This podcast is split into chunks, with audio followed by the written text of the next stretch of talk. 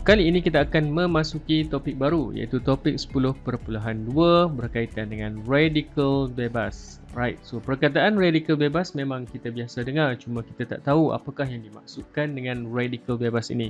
Jadi bagi mereka yang mendengar audio podcast sebelum tu pastikan anda ada buku teks di depan mata anda dan terus ke muka surat 212 dengar penerangan saya berpandukan kepada buku teks. So yang pertama kita nak kena tahu dulu apakah yang dimaksudkan radical bebas?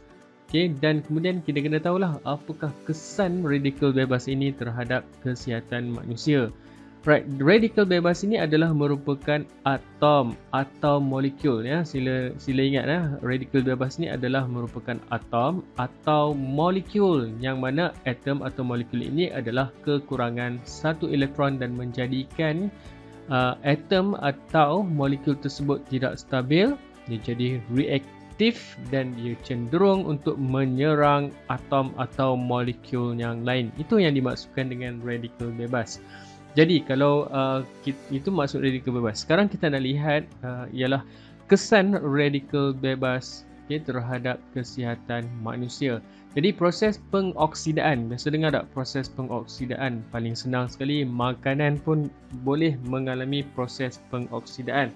Okay, kalau kamu lihat di dalam uh, di dalam uh, buku buku buku teks okay, ada eksperimen kalau tak silap saya yang mana uh, kalau kita potong buah apple kita belahkan kepada dua. So bahagian dalam isi apple tu kalau kita biarkan uh, beberapa lama terdedah ke udara dia akan berubah warna menjadi warna yang agak kusam ataupun Uh, kekuningan. Uh, pudar ke saya pun tak pasti warna apa saya nak sebut. Uh, itu bermakna uh, udara okay, telah menyebabkan proses pengoksidaan telah berlaku kepada uh, makanan kepada buah apple tersebut. Itu adalah merupakan proses pengoksidaan so proses pengoksidaan ini adalah okay, tindak balas okay, dia adalah merupakan tindak balas kimia yang berlaku apabila sesuatu bahan tindak balas mengalami kehilangan elektron. Itu yang berlaku sebenarnya dalam proses pengoksidaan. Dan ia berlaku secara semula jadi di dalam badan dan, dan ha, so bila berlaku ia akan menghasilkan radikal bebas. So kena ingat eh. So radikal bebas ni terhasil apabila berlakunya tindak balas kimia iaitu tindak balas pengoksidaan yang berlaku secara semula jadi. Jadi keadaan ini akan mencetuskan tindak balas berantai untuk menghasilkan lebih banyak radikal bebas. Ha, jadi uh, ada dua perkara. Yang pertama metabolisme dan keradangan ini adalah merupakan okay, dua faktor dalaman yang menghasilkan radikal bebas ni di dalam badan. So ini adalah di dalam badan manusia. Okay, terdapat juga beberapa faktor luaran. Ada lagi faktor luaran eh faktor dalaman tadi. Uh, faktor luaran okay, yang me, yang boleh mempengaruhi jumlah radikal bebas di dalam badan. Contoh dia, ha ini asap rokok, pendedahan kepada radiasi. Okey, radiasi ini uh, datang daripada uh, daripada uh, bahan radioaktif eh. Dan kemudian uh, cahaya matahari juga. Okey serta pencemaran udara yang mana radikal bebas uh, yang terlalu banyak di dalam badan akan menjejaskan kesihatan manusia. So tengok uh, ada faktor dalaman. Okay, ada dua faktor dalaman dan kemudian ada juga beberapa faktor luaran Right, so radikal bebas ni dia akan merosakkan. Nah, ni kesannya dia akan merosakkan uh, struktur DNA kita dengan mengambil elektron daripada molekul yang membina DNA. Nah, dia ambil elektron daripada molekul yang yang construct DNA tu. Okey, hal ini akan uh, membentuk bahan karsinogen. So bahan karsinogen ini bahaya, dia boleh menyebabkan mutasi dan juga kanser. Okay, kalau kamu boleh ingat kat sini, ingat ha, radikal bebas. Okay, saya ambil. Radikal bebas ni, dia boleh merosakkan struktur DNA. Okay, ingat. Dia buat apa? Dia ambil elektron daripada molekul yang konstruk, yang membina DNA. Okay, yang konstruk DNA. Okay, lalu dia membentuk satu bahan ha, yang agak, yang memang berbahaya. Iaitu uh, karsinogen. Karsinogen ini mungkin boleh menyebabkan mutasi dan kanser. Okay, selain daripada itu, uh, radikal bebas juga boleh menyebabkan penyakit seperti penyakit kardiovaskular okay, dan juga ketidaksuburan ataupun kemandulan. Eh. Juga boleh merosakkan buah pinggang, hati dan paru-paru. Okay, selain daripada itu, dia juga boleh menyebabkan penuaan awal, wajah berkedut dan rambut beruban. So, ini adalah merupakan kesan radikal bebas terhadap kesihatan manusia. Okay, kita tengok gambar rajah yang pertama ini menunjukkan um, faktor dalaman. Okay, faktor dalaman yang diterangkan tadi. Okay, yang mana kalau kita perhatikan dekat sini.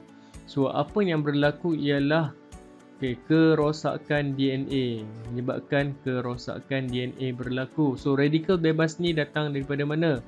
Ha, so mungkin uh, daripada dalam badan manusia tadi dikatakan tadi dalam dalaman tadi kita tengok balik dekat atas uh, dia kata apa? Uh, faktor dalaman okay, sama ada uh, metabolisme dan juga keradangan. So bahagian uh, daripada mitokondria ini ini merujuk kepada uh, proses metabolisme yang berlaku dalam badan metabolisme.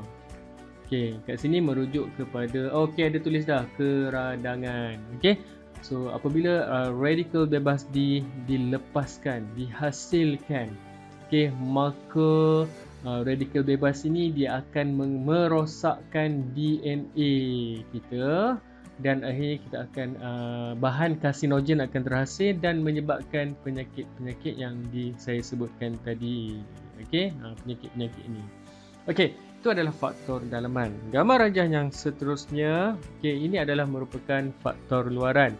So, daripada faktor luaran, mungkin daripada uh, pencemaran udara, daripada sinaran ultraunggu, uh, daripada matahari, Ha, daripada sinaran mengayon. Okey yang disebutkan tadi sinaran mengayon tu daripada mana tu? Ia adalah daripada kesan terdedahnya badan kita kepada radiasi. Okey daripada sisa toksik. Ha. Okey daripada asap rokok masuk ke dalam badan kita dan akhirnya menyebabkan berlakunya kerosakan DNA. So bila menyebabkan kerosakan DNA, ingat sekali lagi saya terang bila kerosakan DNA berlaku, dia kata apa? Karsinogen dia akan meros uh, karsinogen terhasil, kemudian merosakkan DNA dan menyebabkan penyakit-penyakit yang disebutkan tadi. Jadi persoalannya, adakah cara untuk kita nak kurangkan risiko daripada terkena penyakit-penyakit yang disebutkan tadi? So, kita kena reverse baliklah. Ah, apakah punca kepada uh, perkara yang boleh merosakkan DNA ini. So kalau kita tengok balik, uh, kita patah balik naik ke atas, ya mungkin okay, ia disebabkan oleh pembentukan karsinogen. Yang mana punca penghasilan karsinogen ini disebabkan oleh wujudnya radikal bebas. Radikal bebas datang daripada mana? Ia datang akibat daripada proses pengoksidaan okay, yang merupakan tindak balas yang berlaku di dalam badan secara semula jadi. Jadi ada tak cara untuk kita nak halang ataupun nak kurangkan proses pengoksidaan ini? Ada cara dia. Kita boleh menggunakan bahan antioksidan. Jadi bahan antioksidan ini kita akan pelajari dalam topik 10.3 dalam kelas yang berikutnya. Cuma saya nak nyatakan di sini apa yang telah kamu pelajari kali ini adalah lebih kepada kesan radikal bebas terhadap kesihatan manusia yang menjurus kepada penyakit-penyakit iaitu kesan-kesan yang negatif. Okay, saya ingin kamu cari okay, satu jawapan kepada persoalan dalam aktiviti 10.5. Saya tak nak suruh buat semua tetapi saya nak kamu cari apakah kepentingan radikal bebas dalam badan manusia. Okey, kerana uh, kalau kita cakap tentang kepentingan, maksudnya ada perkara yang positif, yang baik, yang baik terhadap kesihatan manusia. So, apakah kepentingan radikal bebas di dalam badan manusia? Kamu boleh uh, hantar audio ataupun kamu boleh teks kepada saya melalui Telegram atau kamu tuliskan di atas sehelai kertas. Okey, hantar kepada saya.